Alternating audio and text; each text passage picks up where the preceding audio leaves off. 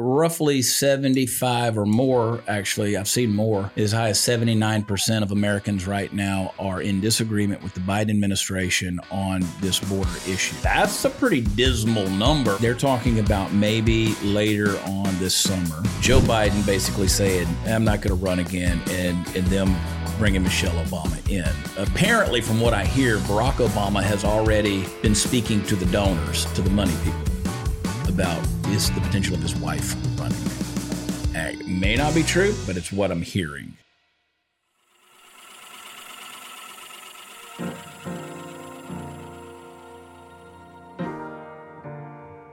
Hey guys, welcome to the Chad Prather Show. We are hanging out. You know, if you're seeing me from this angle, it's probably because somebody's on the other side of the get on the desk from me. Yeah, we do have a guest today. We'll get to that in a minute. But first, I want to remind you guys, please drop me an email, complain, ask me questions, tell me the things that you are thinking. Chad at the chadprathershow.com. That's a long web address, the chadprathershow.com. And yes, you have to put the in the end, uh, in the beginning of it, the chadprathershow.com. You can go to that website and leave me your email address where we can stay in touch with one another. And I'm, I'm not going to send you nude pics or anything like that. I promise. I, I'm just going to send you every Friday. We like to send out, you know, some questions of the week that I'm answering just stay incommunicado. I think that's a valuable thing to do these days. And um, but I'd love to hear from you, and I would also love for you to go where podcasts are offered and leave a rating and a review.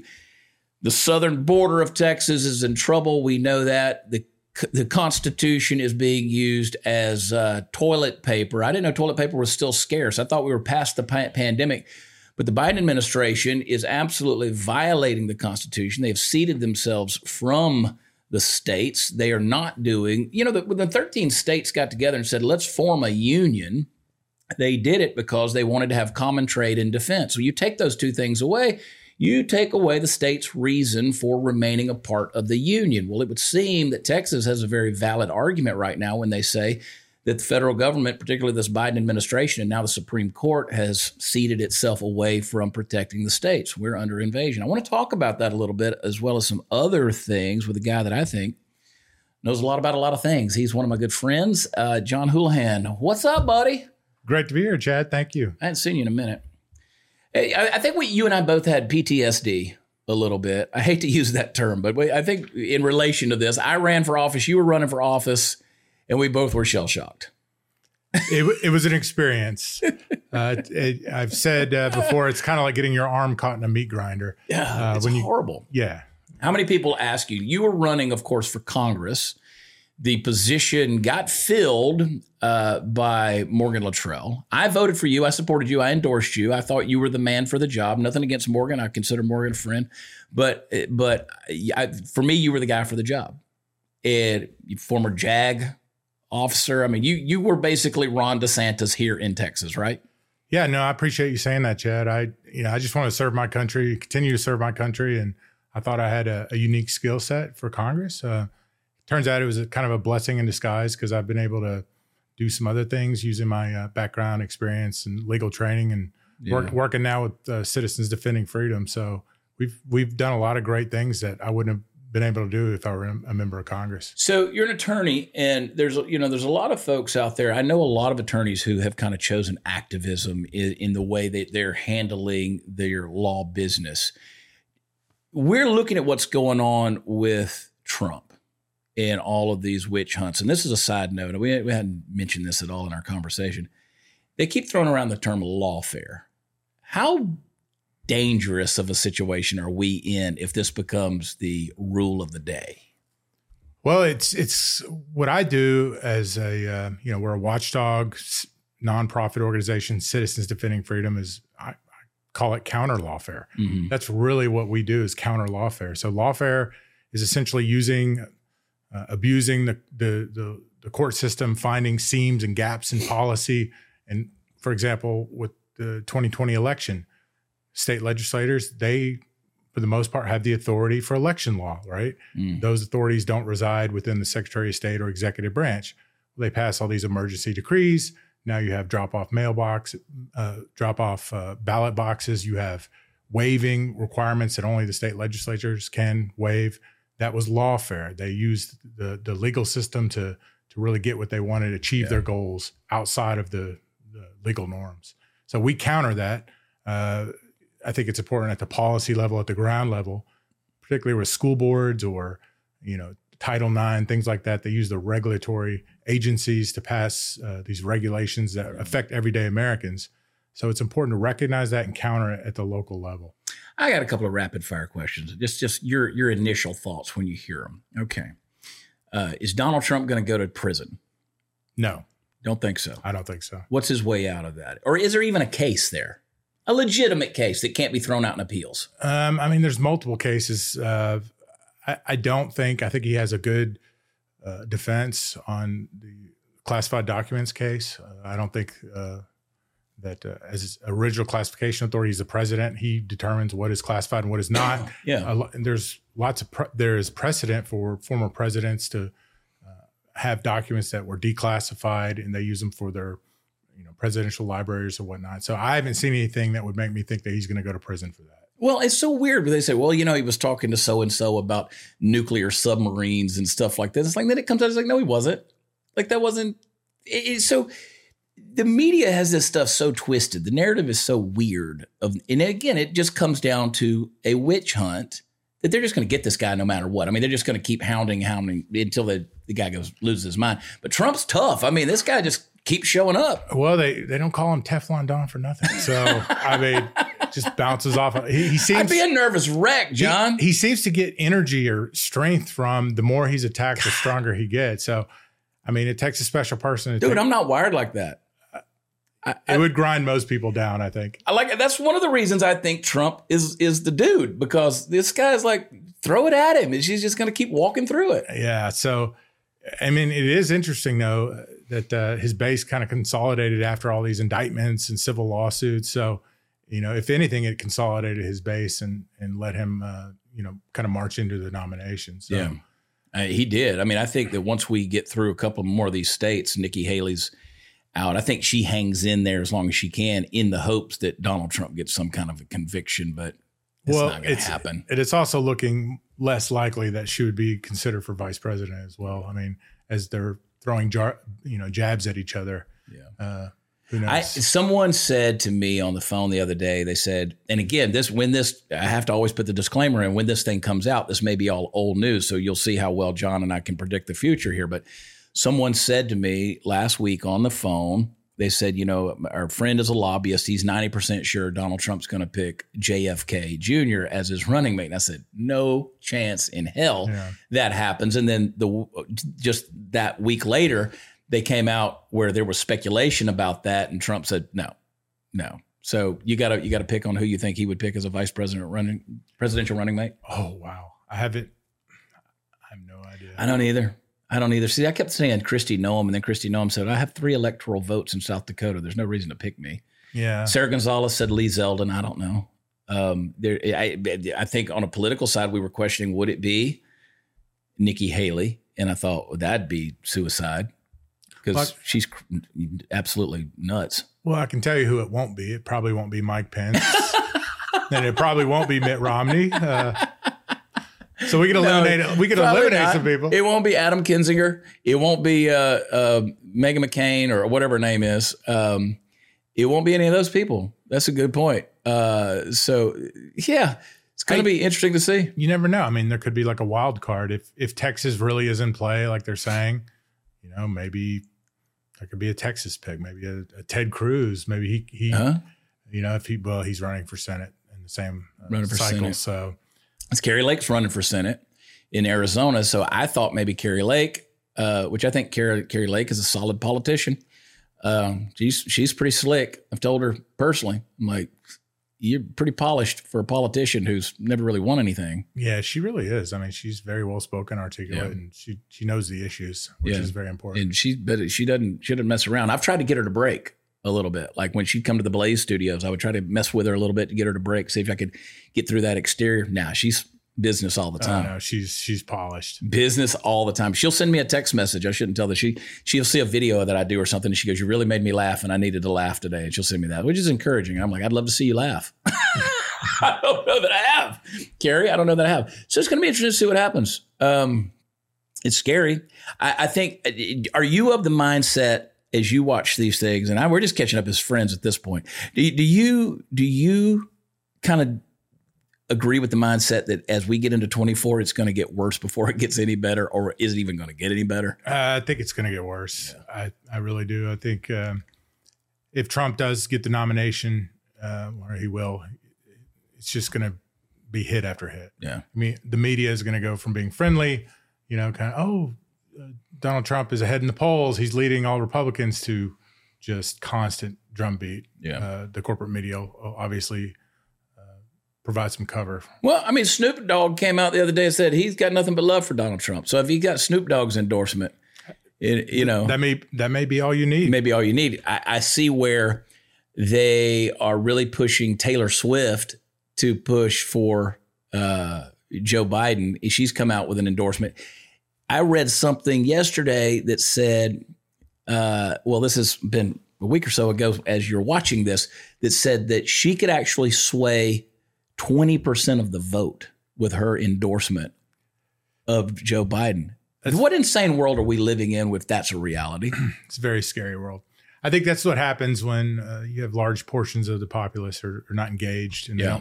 they are not educating themselves. They don't understand the real issues. Yeah. I mean, just like basic civil discourse and separation of powers and, you know, how our government works. It's pretty scary yeah. how far off uh, folks have fallen. And hey, that's what happens when you teach propaganda in schools instead of actual civics or government.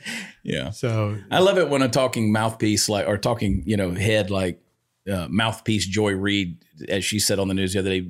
You know, I've read in the history books. No, you haven't. I don't think Joy Reid's ever read a history book. No, somebody just gave her a piece of paper to say that. Don't don't lecture me on that stuff. All right, the Texas southern border. Let's get into that a little bit. Uh, you're a Texan. Uh, I, I, am a Texan. I'm a Texan by conception. I'm not a Texan by birth. My parents did a dirty thing in a horrible place in 1972 called Dallas. Okay, so I, I, here I am. I'm a pro-life guy. I'm at least seminally Texan. I have Texas DNA. Wasn't born here. Got here as fast as I could. Got back here, I should say. Texas is purplish. Would you say is a pretty fair? I mean, our cities are all blue at this point. Our rural areas tend to remain a little red. What, what's your assessment of Texas right now in terms of conservative, or I should say, its political leanings?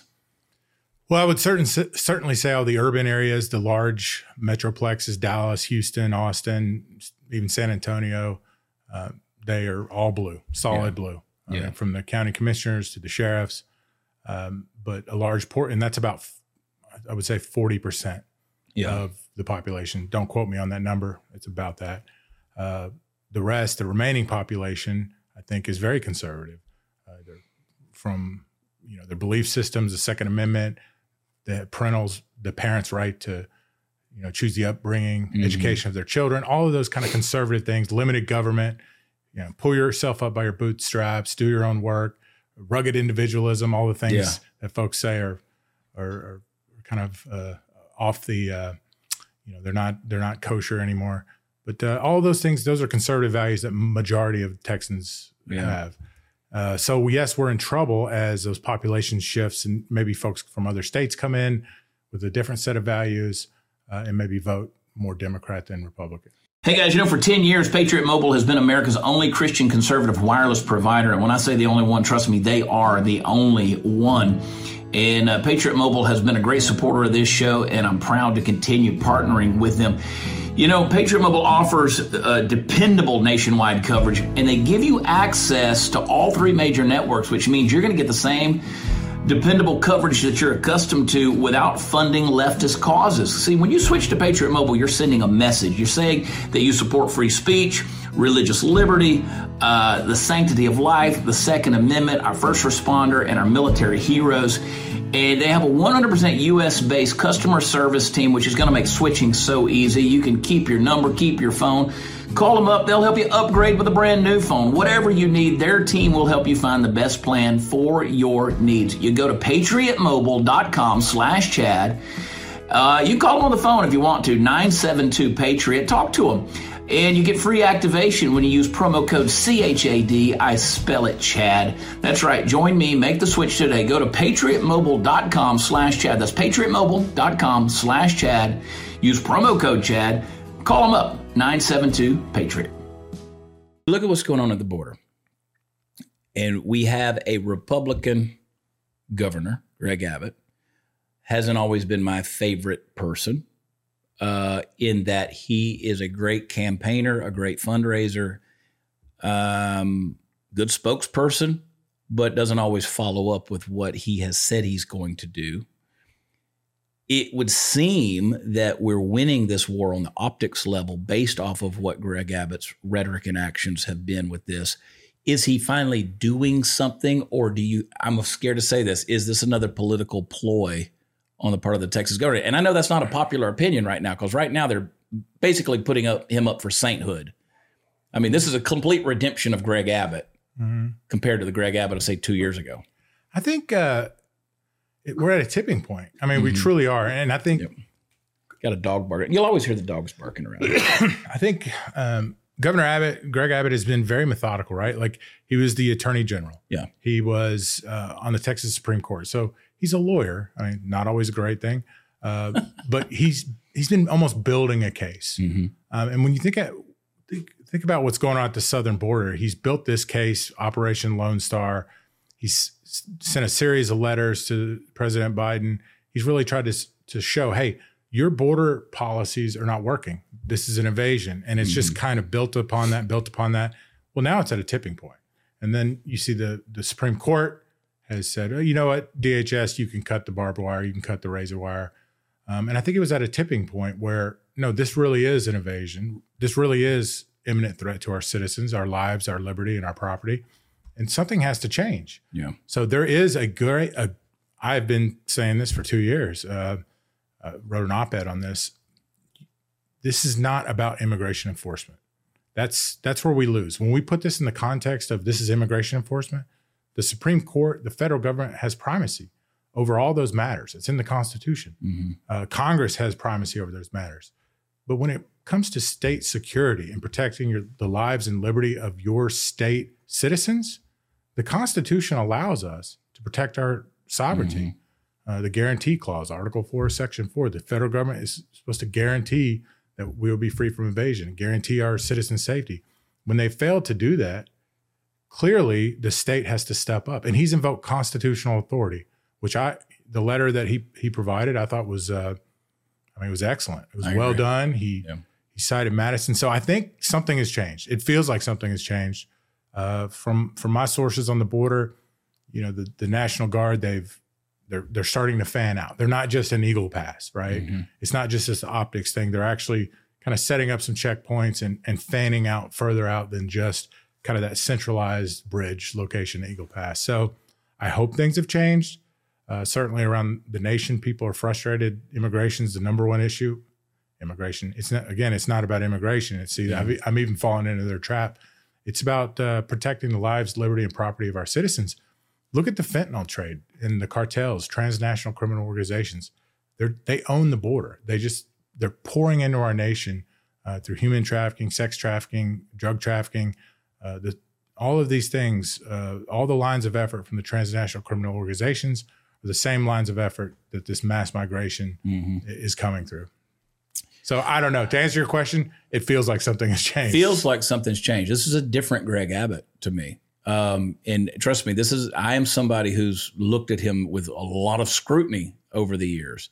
I went from really admiring the guy to really starting to see this polished politician that was more into keeping his seat of power than he was actually doing anything, simply because the rhetoric was always the same and it always happened around campaign season for for that to happen. Now I'm sort of like, okay, I don't know what button got pushed, but it's like this is a different guy, and I hope yeah. it, I hope it lasts. I, I hope so too. I, I, really hope the states can reestablish some sovereignty. Yeah, I mean, as you know, the like you you mentioned earlier, you know, when the states ratified the Constitution and agreed to this constitutional republic, they gave away a little bit of their sovereignty. Yeah, uh, with the guarantee that they would provide a common defense they would gave they gave the federal government certain enumerated authorities, yeah.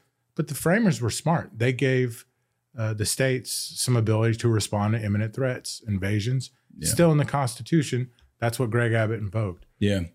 Nobody wants to nobody wants to go back and look at states' rights when it was contested in the way that it was during the Civil War. Like nobody wants to do that because oh, it's racist to go back and talk about the Civil War. How dare we? You know, they, they, you can't talk about anything that the South did without being a racist. You got you. I mean, why did Lee? You know, why did Robert E. Lee choose to be the general of the armies of the South? Well, he couldn't imagine himself fighting against Virginians because in those days your allegiance to the state was more important than it was to the centralized federal government. Like you, you were allegiant to your state. As in a Virginian, he's like, I can't fight against other Virginians.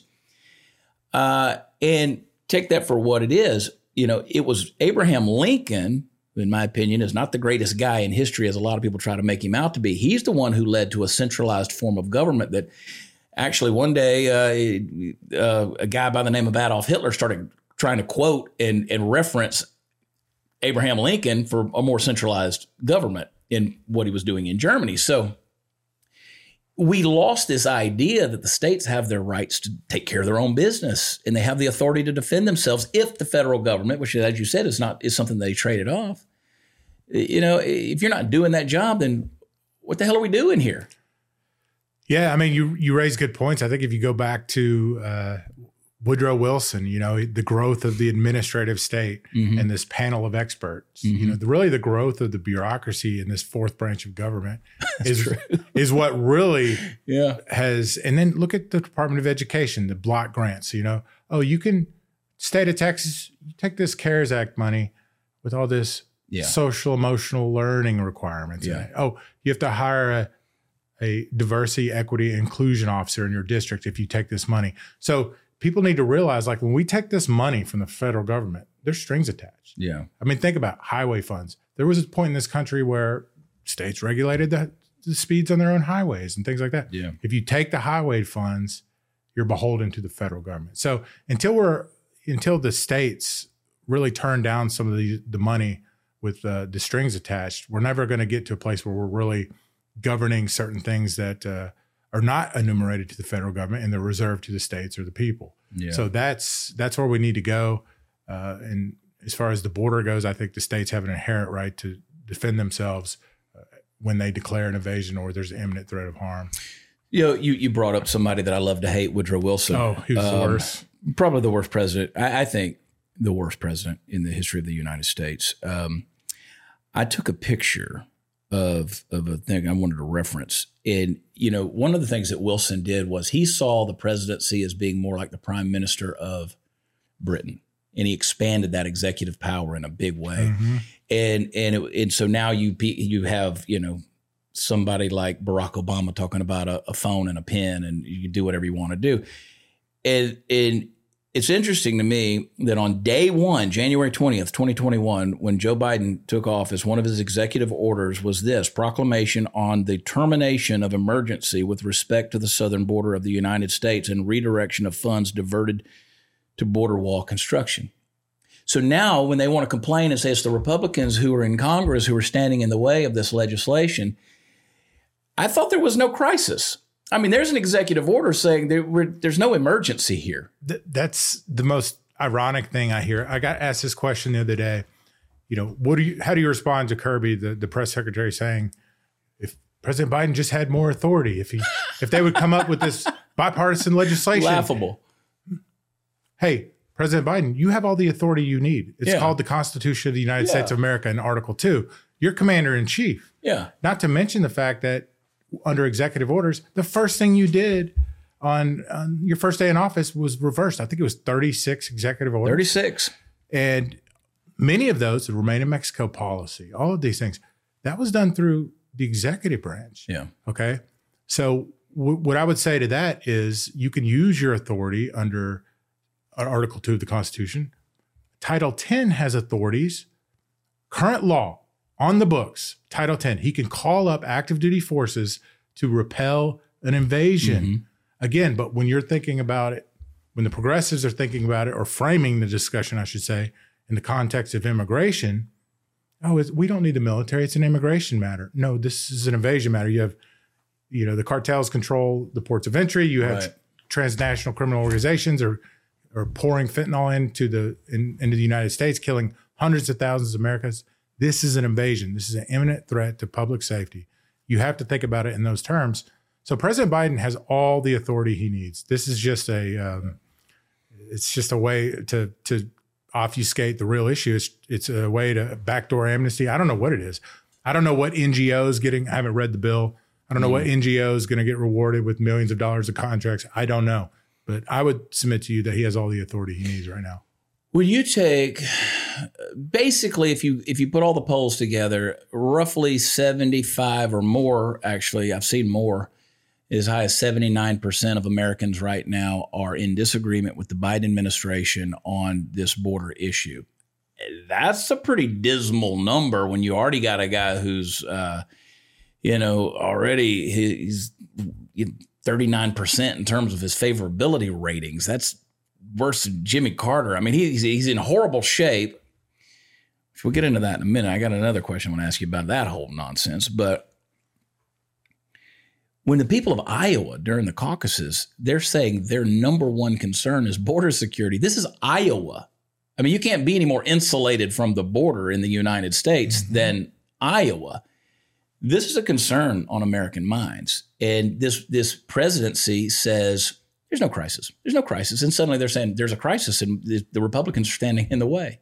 The hypocrisy of that is astounding to me that anybody with any kind of sentient mind would would look at that and say, yeah, yeah, it makes sense. Well, again, I think it, you, you reflect on American education system. You reflect on the loss of critical thinking skills. You reflect on corporate media will always provide cover for you. Yeah. And I mean, if you listen to, you know, younger progressives that have gone through the school system, um, and thank thank God that uh, I went, you know, I grew up in Montgomery County and I went to a pretty good school system, right. you know, public school, but it was great. Um, but they're just parroting these leftist talking points. Yeah. Just the lack of critical thought is appalling to me. Uh, so it's it it doesn't matter. I mean, in a lot of ways, these these folks will just go vote and they they're not thinking about their best interest. They're not thinking about their nation's best interest. They're just it feels good yeah. to vote for you know a Democrat because you know then they're not a, a racist or misogynist or they're not toxic or whatever it is that they've literally been brainwashed to think not for themselves, not to think about individual liberty or you know think critically, but to this group think mentality is yeah. it's going to destroy our country. Yeah. And when you got a piece of legislation up there that Joe Biden looks at and says he tweeted it out or whoever tweets for him and said this is the right way. This is the way to do this. Well, I, I don't want to I don't want to allow 5,000 illegals through. That's what this allows for, this policy, 5,000 a day. That's that's over 1.8 million illegals allowed into the country, granted amnesty to come through every year. That's not the way, in my opinion. I mean, look, there are legitimate claims of asylum out right. there. Okay, go when you pass the first country of origin, past the country you fled, go to the U.S. embassy, complete the you know, do your interview for asylum, just yeah. like under the Trump administration. So that is a way to do it, not just uh, breaking down the rule of law. I mean, there's a reason we have ports of entry. There's a reason there's Title Eight. Um, you know, they've abused the parole program, they've abused the amnesty program, um, and it's.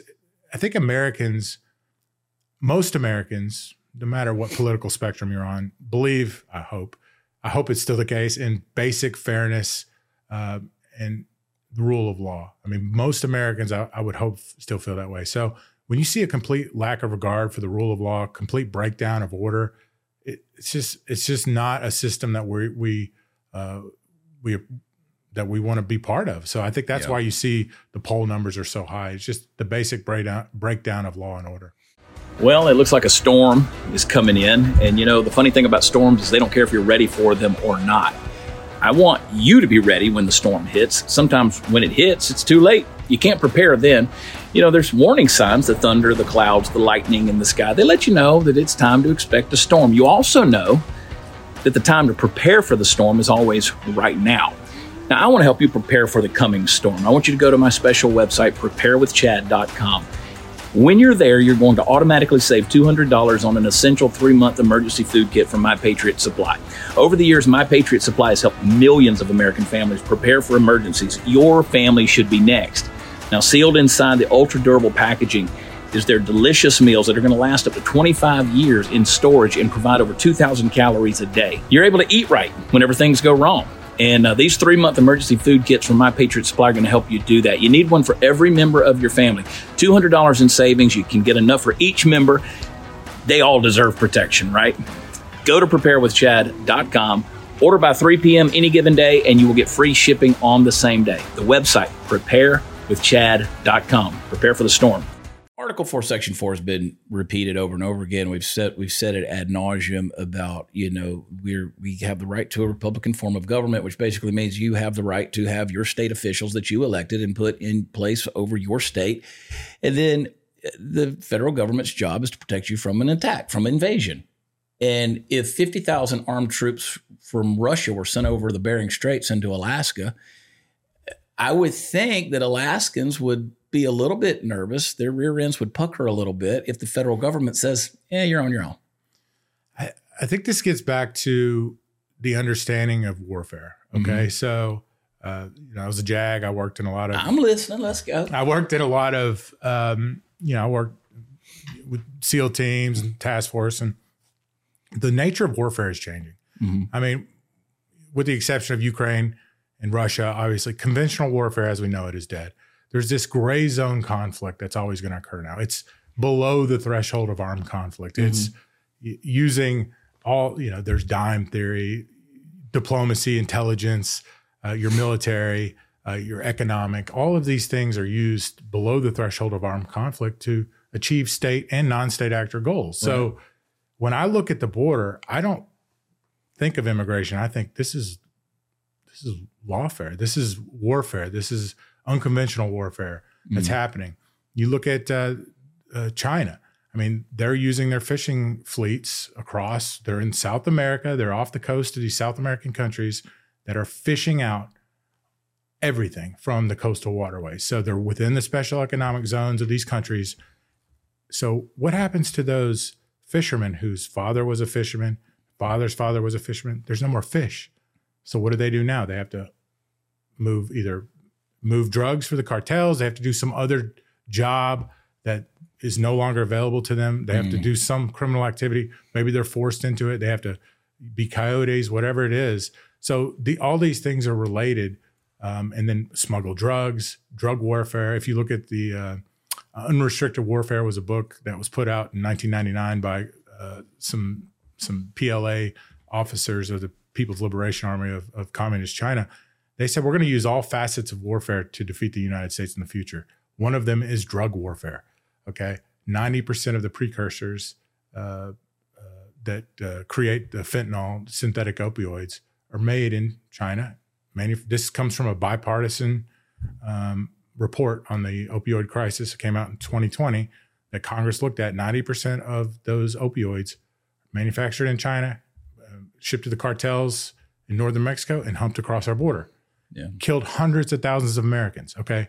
People need to think is this intentional? Even if it's not, that's warfare. I mean, it's below the threshold of armed conflict. It's not uniformed soldiers, but it's killing Americans. And there's a reason for it. What is that reason? I don't know. Take out a generation of future soldiers uh, to uh, for us to be watching the southern border and not paying attention to other things to create fissures in our society, propaganda, whatever it is like it achieves the goals of other countries if mm. we're fighting and our eyes on something else and not what's happening in I don't know Taiwan, uh, mm. the Taiwan Strait, what's not happening in Ukraine. So all these things could be related. They may not be, but I, I view it as uh, unconventional warfare below the threshold of armed conflict. So beyond conspiracy theories, which I think aren't really theories too much anymore, because we kind of fill the vacuum with these imaginations and thoughts and questions, and they tend to come true mm-hmm. when there's that vacuum the media is not telling us. Do you think Joe Biden's bought out by China? I mean, that's that's such a simple question that everybody just jumps right to and says, "Yeah, of course he is." But what do you think? I mean, what does Joe even? I, I guess historically, I don't know if Joe knows he's on the planet right now, but um, I, I, don't know about President Biden, but I would tell you that um, uh, it certainly appears the business relationships that Hunter Biden had. Mm-hmm if I were an intelligence officer and I wanted to compromise somebody in power, I would certainly compromise their family uh, because then that person in a position of power would later do whatever it takes to protect them. So that's you know just your standard kind of intelligence officer. What they would do is they would compromise family members and things like that. So there's certainly risk of that, and I think that's what they're looking at now. I kind of sit there and I think, you know, what if there's some group out there that compromised Hunter, and now Joe knows if he reneges on the deal, Hunter's dead. Like they they'll send the guys after him, you know. No, they would probably the just really- triads show up or something. they would just data dump like some really bad really bad stuff. information. Yeah, they're just holding it. Yeah. So that's what they would do. They would compromise them, you know, whether through financial transactions or videos or whatever it is. Seems like that's the trend of, the, well, I say the day. I think it's been going on for a long time. The tapes supposedly that exist that the FBI, FBI confiscated from from Jeffrey Epstein. Uh, you know all these things that apparently you have all this dirt on all these people and you never want anything to come out. That seems to be Well, the unconventional warfare. To refer back to the book you're talking about, everybody's using it. Yeah. Well, I mean, you remember uh, from uh, The Godfather, I think it was part two, where, no, it was Godfather part one, the Nevada senator, Yeah, you know, he went in and yeah. they, what did I do? You know, and so, yeah, I mean, I don't know if those things still happen, but it's He certainly, killed a hooker. That let's. I don't know what the rating is of this show. No, you can do it. So the Godfather, The- the, right? The hooker was dead, whether he killed her or not. Yeah, but he, it looked that way. they drugged him and he woke you know he woke up and they Yeah. said hey what did you do uh, or he said what did i do he said oh you just went crazy and you killed her well they killed her and then he said don't worry senator we'll take care of it and then he always granted their gaming license he Yeah. he was owned um, and you know i think that's why it's just important to always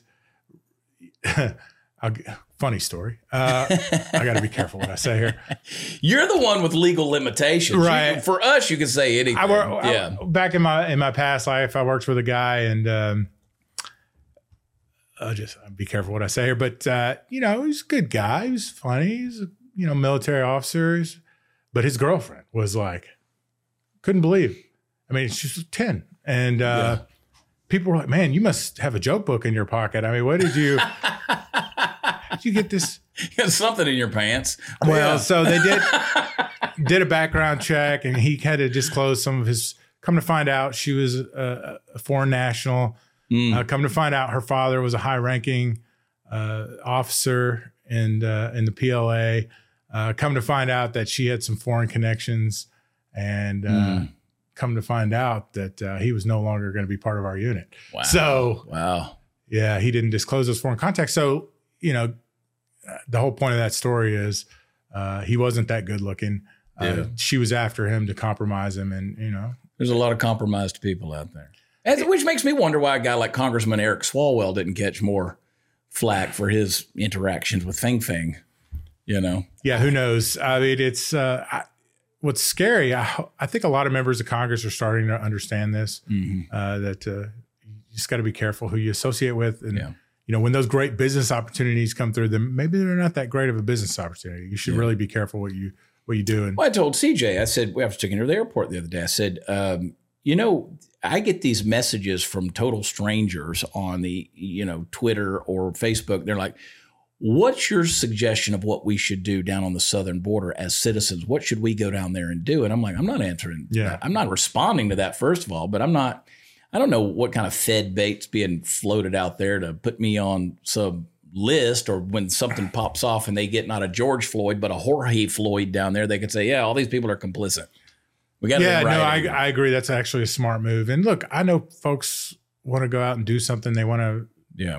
You know, but nobody. And I know you don't advocate for for any kind of violence. I think people just need to let, uh, you know, the law enforcement that's down there, um, kind of handle it now, and and and don't need to get in their way. And hopefully, like we said, the, the what's happening with Governor Abbott will continue, and uh, will continue to stand for state sovereignty. More states will come in, sign a compact, and we can actually sh- shine some light on this and stop it. And I think we're winning, at least on the optics level, the way it's looking, the persuasion uh, is we're winning in that regard. If that many people are saying this is a major issue, we're being sold out by the administration and the federal government that's there to protect us, and they're not doing it. Um, I think we let this thing play out, and maybe we watch the pendulum swing. You know, I agree, and it's it's changed the the conversation, which is encouraging to me. You know, people are starting to realize, oh wait, states have these certain sovereignty. They they Yeah. they have this ability to declare this invasion. That's encouraging to me that for, folks are coming more educated on this topic and Mm-hmm. realizing that the states have more authority than you you you think they have. I wish people would educate themselves on things like the primary elections and know that those exist. I mean, that's that'd be fun if people Oh, take a civics class again. Oh my goodness! You know, none all of this. I'll just summarize it with this: all of this could be avoided at the southern border if all of us were vaccinated. so don't forget to get vaccinated. Okay, you should be on your ninth booster by now. You would solve all the problems, John. I know for for for the uh, for the health, the health crisis that uh, occurs in this country, you think one of the reasons to have a border, if you look back at Yeah. history, is to stop infectious disease. Like it makes no sense. I was literally, I was reading. I wonder if I can pull it real quick. I was watching, or sorry, I was reading. I like to look at Time magazine, I, which is a horrible, horrible thing to uh, to be reading. But I get entertained by some of the nonsense. Time.com. Why borders as we know them won't survive won't survive the century to come.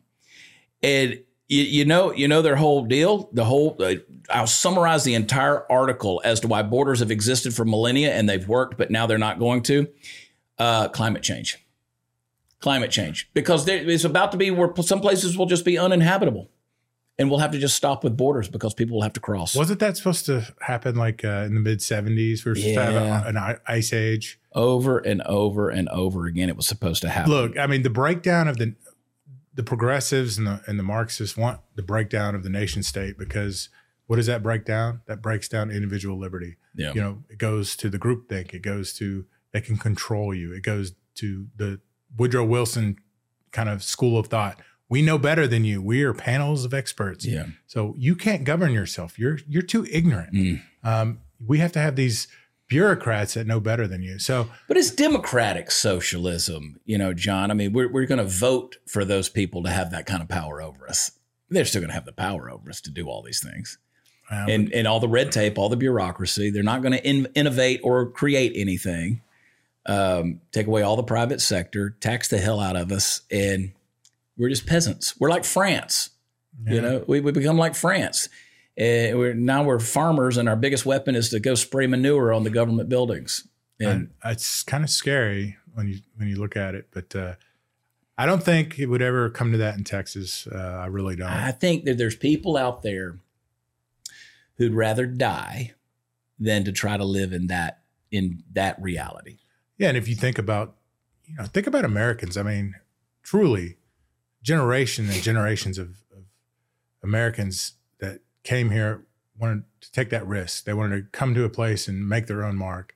Um, so it's in our DNA. Mm-hmm. Really is to just be bold and and Yeah, to really shove off tyranny. And, te- and in, in with a subset of that is in within Texas. I mean, if you think Yeah. about Texans, they left uh, whatever state they were in to make their mark in in uh, Texas before Yeah. the republic. So what's Same what's the movie series the uh, the Mockingjay deal where they volunteer as tribute? What's Hunger the Games. Hunger Games? You would think that enough of this younger generation would have watched the Hunger Games and seen that basically we're setting up that type of government system where you know all of the provinces or the districts or whatever they had and everybody's subjugated to the elites and the cabal that rules over them but they don't they they they actually want to be a part of that if you ask this younger generation in a lar- in a large way it's weird it's scary. scary It's not how I raised my son. Uh, Both my well, all three of my kids, uh, they're alphas. So I've already told them, look, you could be a lion or a sheep, and you Yeah. better be a lion yeah uh, because you got a tough tough road ahead, and you need to be a leader. Yeah. So, So I, I- you know, and, and what I say, what I was thinking about this morning is they're talking about maybe later on this summer,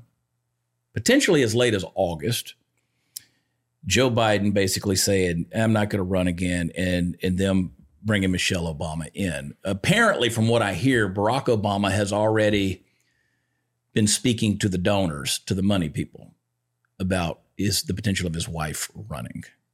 It may not be true, but it's what I'm hearing. Um, I don't think Michelle Obama brings a solution for anything we're dealing with to the table either in that regard.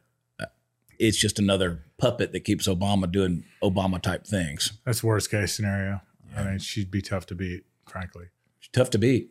They'd have to keep her away from a microphone just like they do Joe Biden because every time she gets to talking, it's the vitriol and hate for America that comes out of her. So Yeah, it's it's yeah, it's that would be a worst case scenario. Um, hopefully, enough folks would.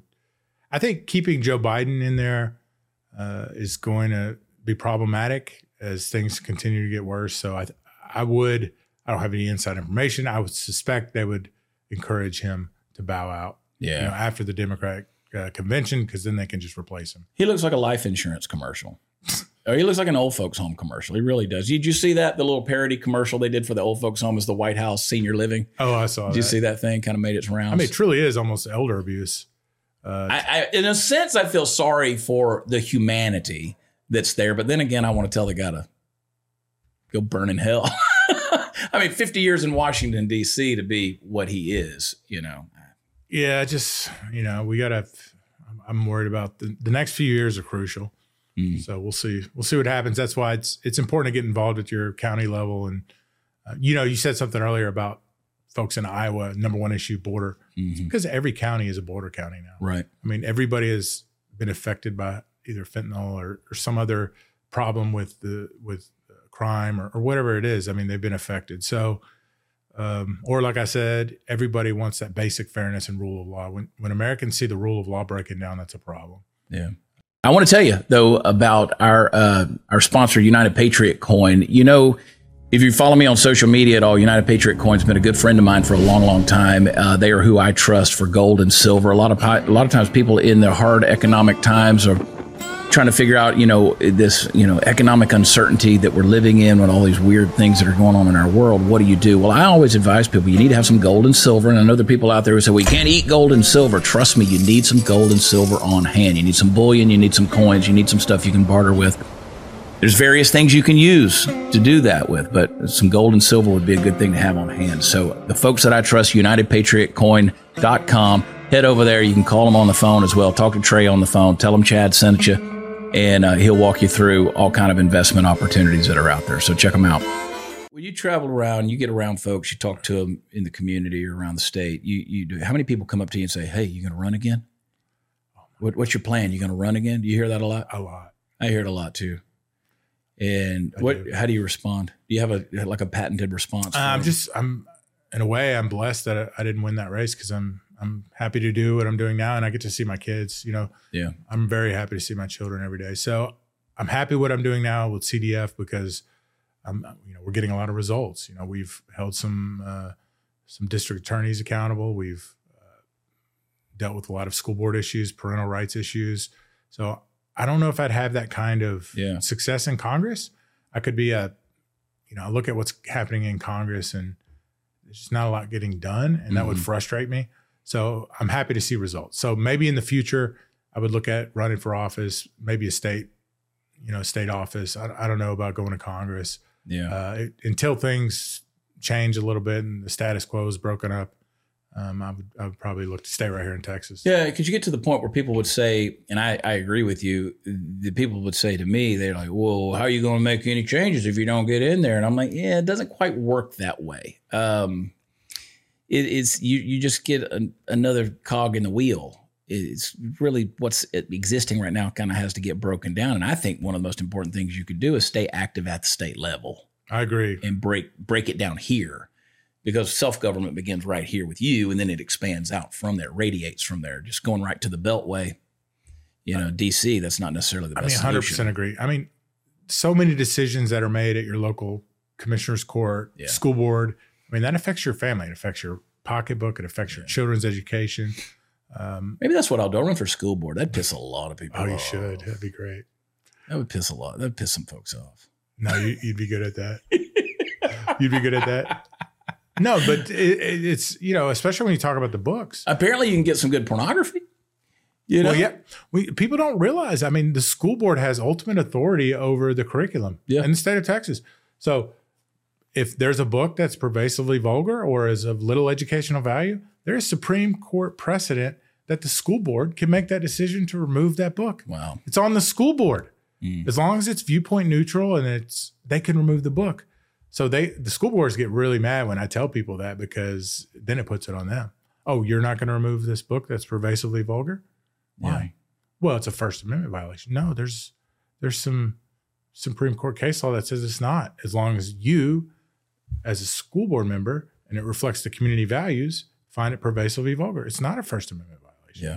So I think those decisions can be made at the local level and they really affect us. So that's like a, a member of Congress. I think I would, um, or any other other office. I don't know how effective I would be at this current current point. What do people do? I mean, where, where, where do they get active? I mean, what do they, because I think a lot of things that's going on right now, the, the general overarching mindset is people feel helpless. They feel like the elections are rigged. They feel like their elections aren't fair. They, they feel like they can't trust the voting system. Uh, they feel like their politicians are corrupt. From the legal level of what you're doing as an activist and pursuing the things that you are, what what hope do people have? What can they do? Because I, I think they do want to at least feel like they're doing something more than complaining online. There's some sort of kinetic action. I think whatever they can do, you know, whether it's go to a school board meeting once a month and just be aware of what's going on, be present, um, do more than just complain online. I mean, Yeah. there's got you, there has to be a so, you know, what's the so what? Well, I'm going to get more involved. I'm going to ask a question at my school board meeting. I'm going to, um, you know, find out where a, a certain elected official stands on an issue, and then I'm going to hold them accountable to it Mm-hmm. uh, that's how they need to get involved. And you know, like with Citizens Defending Freedom or any other grassroots organization, just being present. It really matters. Just being present and uh, doing what doing what you can do. Yeah, it's amazing what showing up will do. It was funny, you know, on on primary election day, you and I spent a lot of hours together there at the same polling place late in the afternoon. That, that was, we got sunburned sitting out there. That was It- awesome. It, was a good day. I mean, it was fun. And then uh, I say it was a good day. It was it was bittersweet in a lot of ways. Uh, gosh, I, I, I get the heebie-jeebies. I kind of break out in a sweat when I think about that whole process. Uh, I'm thankful I did it in spite of the crazy stuff that happened in my life through all of that stuff that I wish had not happened. But um, how about you? I mean, you, No, have, you have gratitude towards the process. It really opened my eyes how things really work, That's it. Yep. uh, which scared me in a lot of ways, and that's probably one of the reasons I, I'm not interested in running anytime soon. Right. just you know kind of seeing politics as a business and you know the money involved and you know you can't it's really difficult to overcome the money um, i mean you can knock on a thousand So true. you can knock on a million doors Yeah. and i did i knocked on doors every i mean i took a leave after my job i almost went bankrupt Yeah. just doing everything i could to try and win that race and um, just overcoming those the money it was really Yeah. hard and if if you're not the guy and you're not saying the right t- things and yeah, it's true. you're not getting the money. People hate when I tell them that. I'm like, don't have enough money. They're like, you could do it. Would you just have okay? Yeah, sure. I mean, get out there. Though anybody will tell you it's name recognition. How much money can you spend? Um, I mean, Don Huffines spent 25 million dollars to come in third place. That's a lot of money. I think Allen West spent like 14 million to come in second. He fractionally beat out Don. Uh, Abbott, I don't know what Abbott actually, I don't know if Abbott really even campaigned, but he had 75 million. He had a black hole of cash, is what he had. There was no limit Just the name ID too. to the money that was available to him. And he just, you know, waltzed in there. Yeah, I mean 60, 60 or 65%, 67% of the vote. that's why the campaign folks will tell you, "Oh, you were outspent two to one or three to one." So if you raise Yeah. if you raise ten million, Yeah.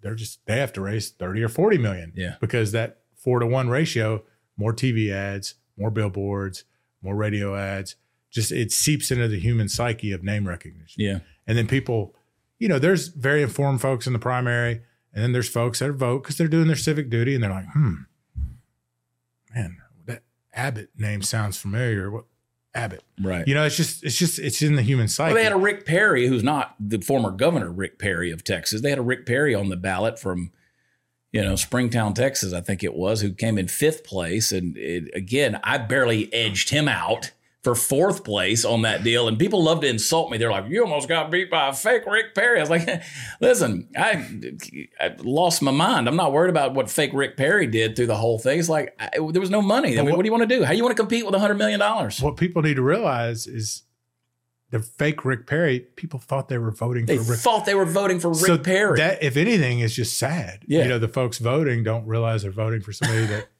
is not the Rick Perry. not the real guy. So yeah, it's hard to overcome, and uh, I don't know. I money in politics. So that's why I tell people, I say, you know, I'm not telling you, not talking about fraudulent elections, but when I tell you the election is rigged, it's sort of rigged. They know who the candidate's going to be. I guarantee you, in Austin, Texas, the, the Republican folks that are the powers that be, Greg Abbott's camp, they know who, when he decides he doesn't want to be governor anymore, they know who they want his successor to be. And that's where they'll pour everything right behind that person.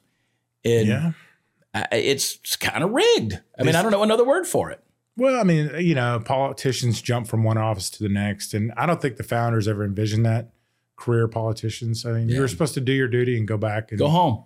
Go home. So it's become a business. It's become a career. Uh, Yeah. it's not something I'm interested in doing as a Uh, me either. It sucks, dude. I don't want to do that. I'd rather run my mouth for a living, hang out, you know, do something stupid every now and then. Yeah, no, I'd rather, I'd rather be, I'd rather be effective. You know, unless you're Right. unless you're, you know, have the majority in Congress and and you're on these, you know, the, some important committee and you work your way up Yeah. through whatever, however way you work your way up.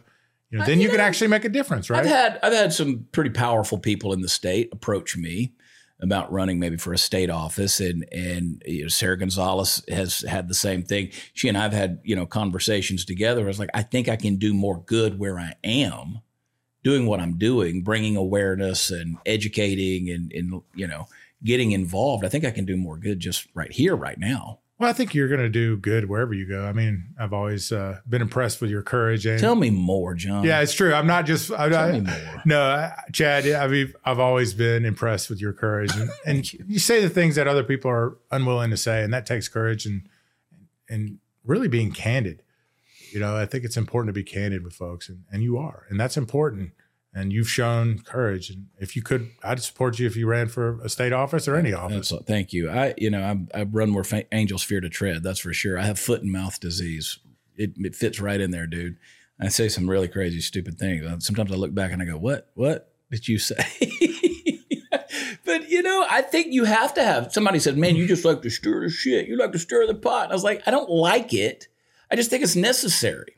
I think you have to stir it up. The status quo is not great, Yeah, so let's let's stir that thing up a little bit." I mean, And- speak plain. I mean, if more people just spoke plain to each other uh, and, and said what they really meant, there wouldn't Yeah. be these microaggressions or whatever else. that- microaggressions. yeah, whatever else the new kind of uh, trendy words that they use to Yeah. to basically ca- call you an a hole. Yeah, that's, that's basically what it is. I um I don't know, man. I I'm I I worry, but I have optimism. I think the pendulum historically it swings back, and I think this thing is pushed so far out there. I mean, when you got a guy like in the entertainment side of things, guys like Bill Maher and Joe Rogan start making more sense than you know because they i think joe rogan came out on a podcast the other day and said man i've never voted republican in my life but these guys have gone off the reservation and this this blue bubble which is california he said i had to get the hell out of there and i mean i find myself like i don't know if this is some kind of psyop that's going on and i'm just not smart enough to see it but i'm like who the hell is this guy's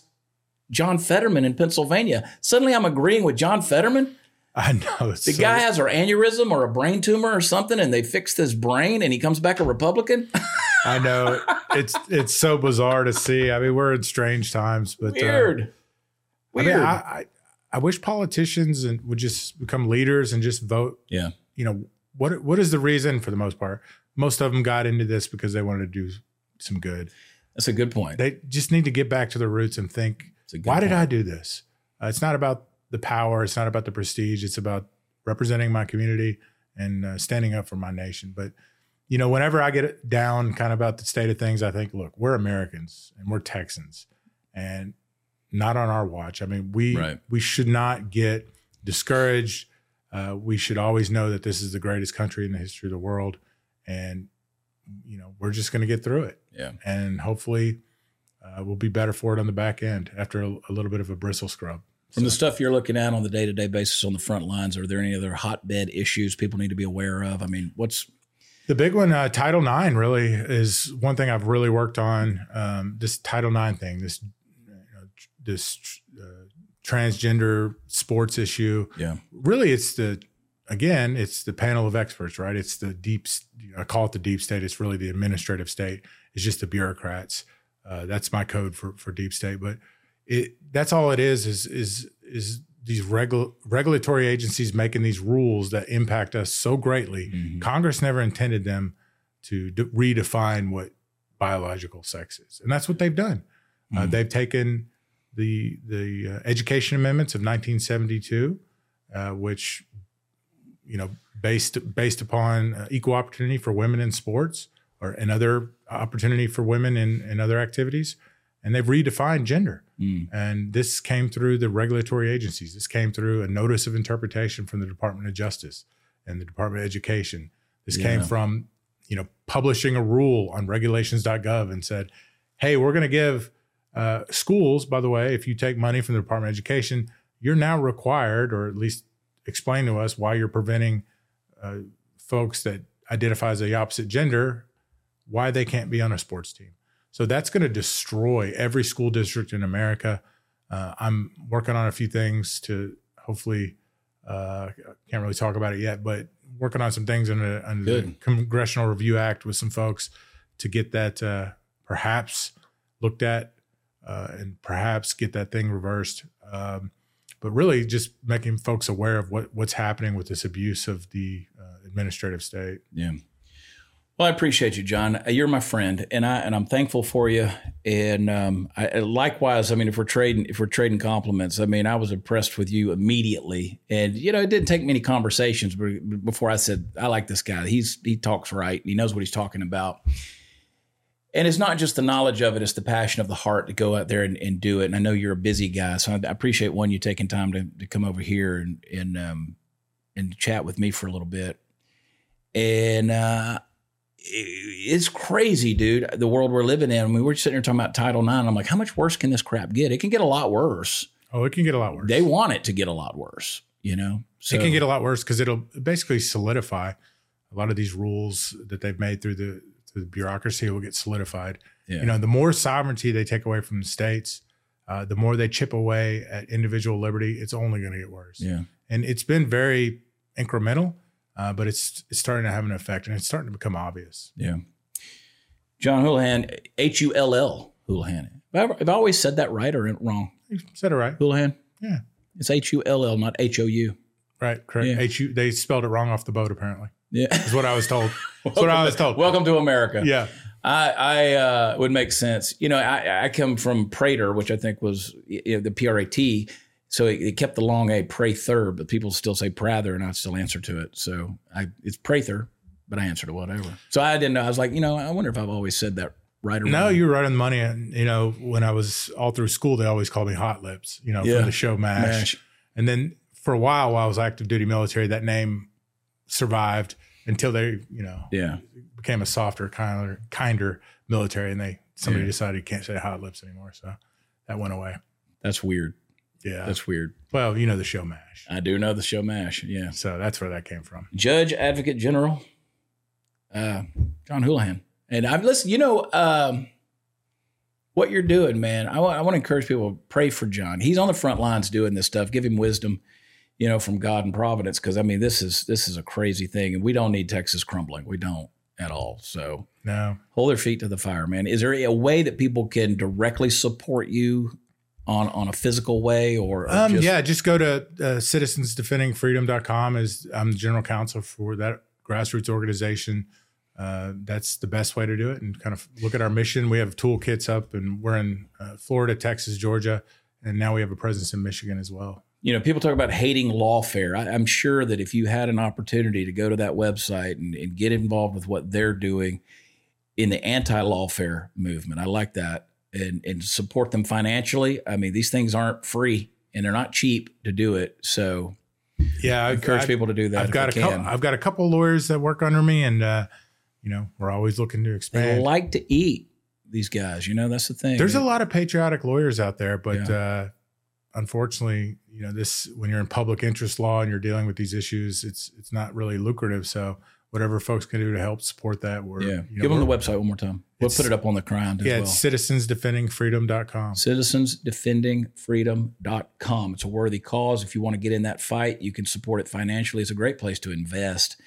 And uh, John has never mentioned that to me whatsoever in conversation about that. I just, I love John and I wanted him to be able to come on here and talk because I think that people deserve to hear what he has to say on that. But I'm just saying that it, things money helps. It does help. I So- appreciate that. And you've never mentioned that to me. I'm I'm always really bad at raising money. That's why I'm I'm horrible at it. I'm like the worst. I just I know how to sell something. I can sell anything, but raising money. I don't like asking people for money. I'm I, the same. I didn't like doing that in Congress. Yeah. And uh, that's why I didn't raise a lot of gas. Yeah. I mean, I tried, but you know Yeah. it is. All right. Uh, thank you, buddy. Um, I want to encourage everybody send me a message, and if you like this podcast, and I know you did, I know you did. You're over there talking to the screen. Well, you could be talking to your computer if you go where podcasts are offered and leave a rating and review. Five stars is what we deserve. And uh, let's talk a little bit. You can drop me an email, chad at the chadprathershow.com, and you can go to the chadprathershow.com and leave me your email address because I would love to stay in touch with you. So uh, if you want to find me out on the road and come have a little fun and not be quite so serious, worried about the world falling apart like Chicken Little, come find me. You can go to watchchad.com where all the fun stuff is. And uh, I'm all over the place, up and down the road. And um, and yeah, God bless Texas, God bless America, and God bless all of us, man, because Lord knows we need it. John, I appreciate you. Hey guys, I love you. God bless you. Thanks for tuning in. Tell your friends and family about the show so this thing continues to grow, and we'll see you next time. Bye.